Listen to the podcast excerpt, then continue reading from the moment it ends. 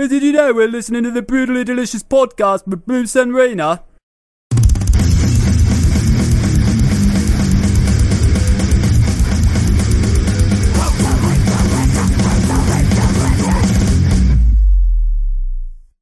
You doing all right? Yes, we just had a long rehearsal today, uh, signing all the our special kind of vinyl that's going to be available. So Oh, nice. Yeah, that was a couple of hundred. You guys are in Denmark, is that correct? Yeah. Ah, there she is. There's my partner, Riina. She's over in Finland. Hi, Riina.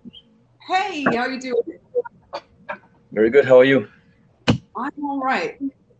Thank you for taking the time to join us. I appreciate it. Of course. So, anyway, um, we can just jump right in. Yeah. For those not familiar, and first of all, I've got to ask you, how do you pronounce that name so I don't butcher it? Because Riina will tell you I'm really bad at. Uh, it's pronounced Baest. Okay, that's what I was, that's what I was going to say, but then I didn't want to butcher it because I've done that in the past and gotten quite a few laughs. Yeah, but it is fun. anyway, so for those not familiar with your band, can you give us a like a two sentence boardroom pitch? Yeah, uh, Baest is basically started as an old school death metal worship band in the beginning, worshiping a lot of old school Morbid Angel, both or uh, especially a lot of Bloodbath in the beginning. Mhm. And now we're on our third record, full length through Century Media Records, and uh, it's coming out this Friday. It's uh, fresh mix of old school death metal, I would call it. So a lot of the old influences, but with a, a different take. Okay, perfect. Yeah, thanks. What was it like recording, or how did you guys go about recording this during this whole nonsense that we're living through? Were we able to get together in the studio, or was it more emailing back and forth? Actually, we we all live in the same time town, basically. Um, so we rehearse twice a week, uh, and we were lucky enough to be able to continue doing that through this uh, pandemic. Um, so we basically just kept rehearsing a lot, and found out that we could actually rehearse as much so we could learn how to play the whole album live. So we decided to record it live. Oh, that's So- recorded live. Yeah, the whole album. Wow, that's the old school way. Yeah, it is. Uh, it's we were just lucky, I guess, to have enough time. Um, but yeah, we basically went in the studio and uh, started out with recording Necro Sapiens, the title track, Mhm. and it felt good, and everyone liked to do it that way. You know, we did five takes and chose the one with the best energy, and um, yeah, it felt good. So we kept doing that, probably two songs a day in a week Wow. and then uh, it felt good and it was fun. And uh, during the evenings after recording, we would have Simon singing on top of it, and everyone would have had a lot of wine and beer, so everyone was in a really great mood and uh, was hyping Simon out. And uh, there was a poor, poor guy called Ole who was the uh, assistant um, engineer. So we basically had to stay for a week with us and wait for us till we were ready to record the vocals in the evening, and then we would go nuts, and he would have to sit there Have to work. on the work. computer, press play, and zone out of all the guys yelling death metal stuff to the guy in the booth. It was- It was amazing. Awesome, Riina. Yeah, that's that's really cool. I don't like I know like in Motown days, that was what you did was to record live. You had the entire band and the singers even do their bits at the same time. That's amazing. I am like super impressed that that's how you did it. And thank you. um, was there any sort of issues? And because I because I really liked that what you said, how you then picked the one with the best energy. Because nowadays, like making albums, making music, you have the tools to sort of fine tune everything, get all the mistakes out of there. So, was there any of the songs that you know has like some sort of technical issues? And I'm not talking about the poor guy doing the recording, but like in the, in the playing parts. Is there like bits that will then go like, shit, that's you know, does not play correctly, but we want it to be there, you know? I actually think I have a tiny, tiny mistake in the beginning of Genesis on the first, the first track of the album. Actually, I, I think I'm the only one hearing it, but there's a small mistake. We have recording the third song, Sa.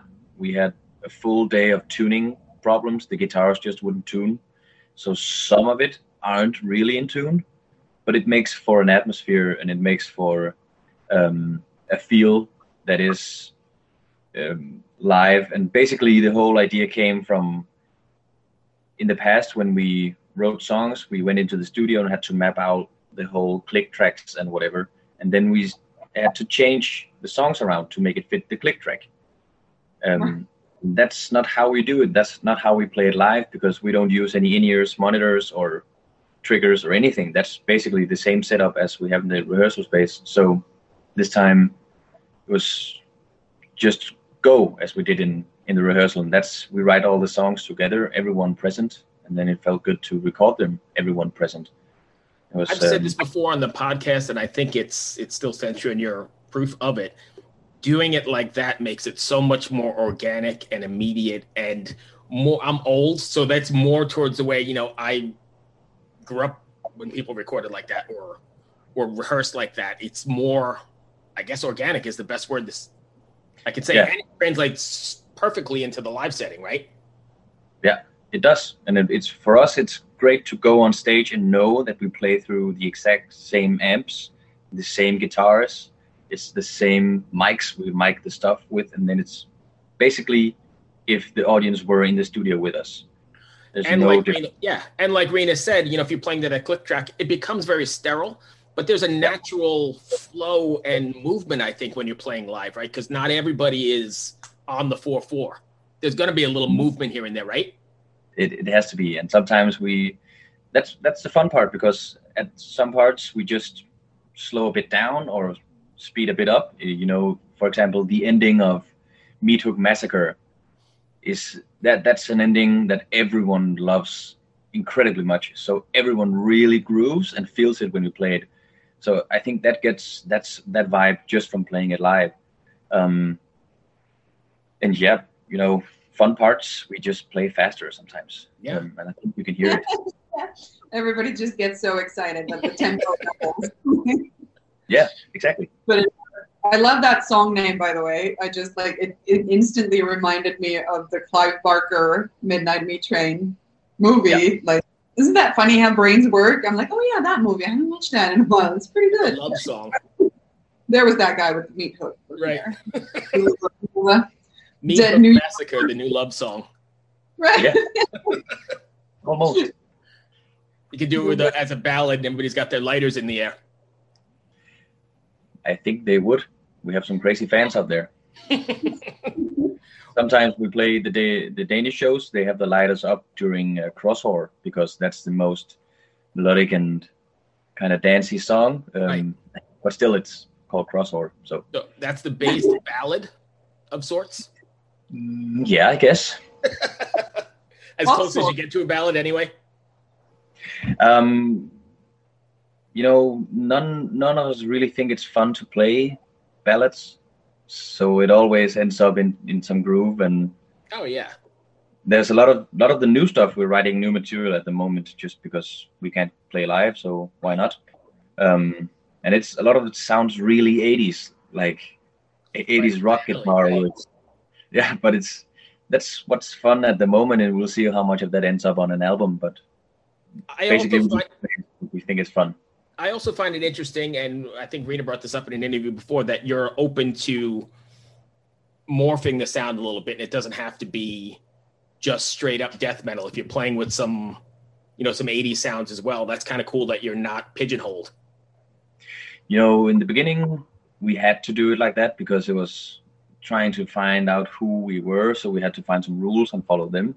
But then we found out that's we could do that. The, the EP and the first album was really, really death metal, and the, the demo as well. And now we tried to do something else to to mix it up to find out what what is it that makes everyone laugh while we're playing and makes everyone want to make everyone want to scream in the rehearsal space. That's uh, that's we've gotten the closest to that on uh, this album here. and then you play faster as you get more excited. We tend to. We try not to all the time, but we tend to. Right. Yeah. We know. But you guys are so incredibly lucky if you get to like have two band practices a week. Like you Yeah. must like live close, have very little. Well, I don't mean to say you don't have any responsibilities in your life. I'm sure you do, but like you know, the two are you're not usually when we're grown ups, you don't have two nights off a week.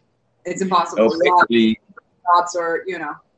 Uh, everyone is off on Mondays because we said everyone has to. So if you wanna wanna be a part of it, you have to take your Monday off, and uh, we rehearse every Monday and have meetings with our management, and because we can't see it as a as a hobby or a spare time activity, we have to see it as a as a job and as a professional endeavor. So if we don't try to be pro about it, we're never gonna be pros. So that's basically a sacrifice we're making at the moment. That hopefully sometimes, at sometime in, in the future, it will pay off. But yeah, you can basically do whatever you want as a band um, if you can explain at home to the wife and the kids that this is this has a greater meaning than going into a room and drinking beers and playing loud guitars. This also has we have some dreams and some goals and stuff, and I think we also because we're the same guys uh, since the beginning so everyone is kind of a family now um, so we know all the kids and all the wives and all the stuff and everyone knows what we're doing so they don't see it as a waste of anyone's time they see it as a important part of everyone's lives Excellent. Yeah, that, that's really nice. And and obviously one really big enabling factor for you guys to do this is living in the same town. Like my band is spread out all over Finland. Like there's no fucking way we could ever have two band practices a week. We just like we book up and now we can't do it because I can't even travel inside Finland. But anyway, like normally it would be a weekend and then Yeah. just a eight eight to twelve hours a day and just really cram that like practice into that into that time. But I find like even if, yeah. So like you know that it's it's amazing. I'm super jealous that you get to do that.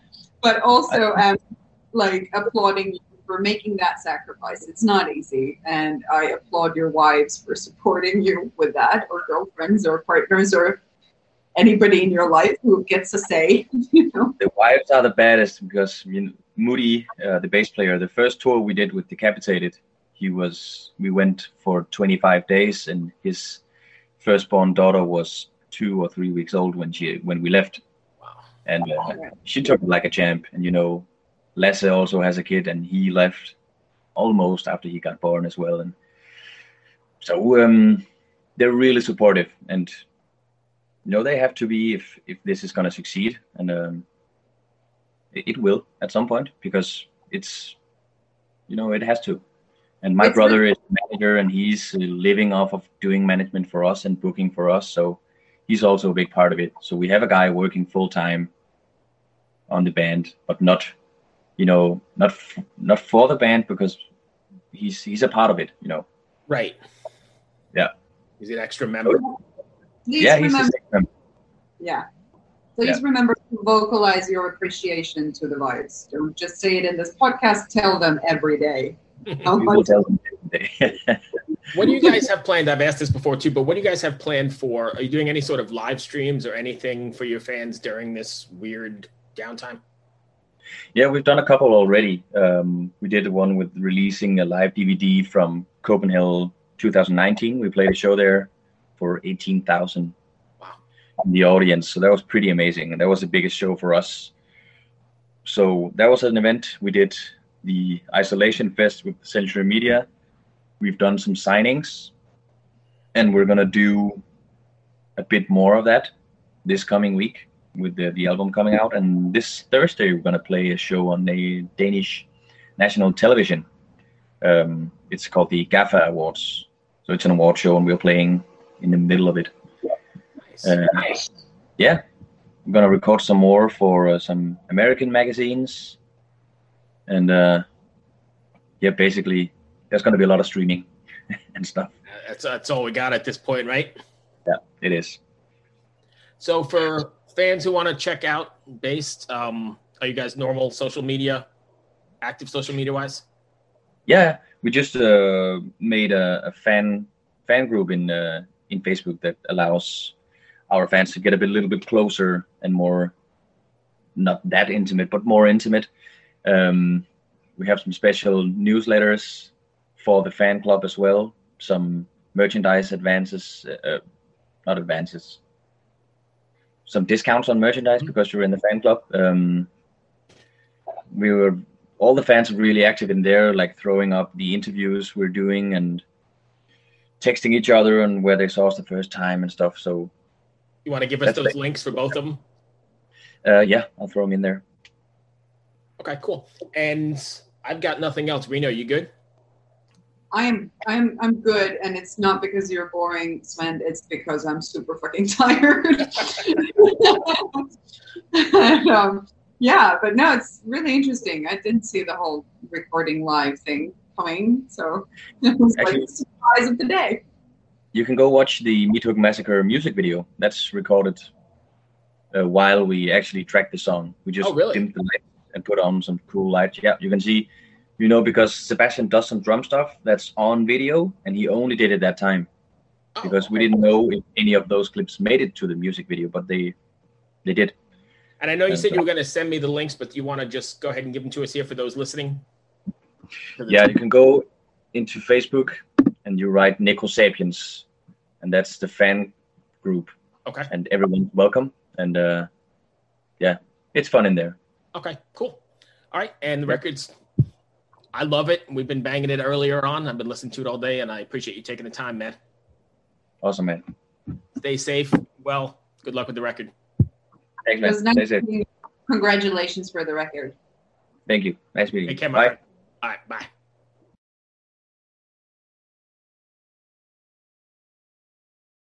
Hey, what's up? This is Blake Wyland. I'm the host of the Tone Mob podcast. It's a show where I interview guitar people about guitar stuff. We talk about their pedals, their amps, their accessories, their preferences, all that stuff, as well as a healthy dose of whatever comes up. Topics have ranged from aliens to addiction and anywhere in between. Oh, yeah, and pizza. We're definitely going to be talking about pizza.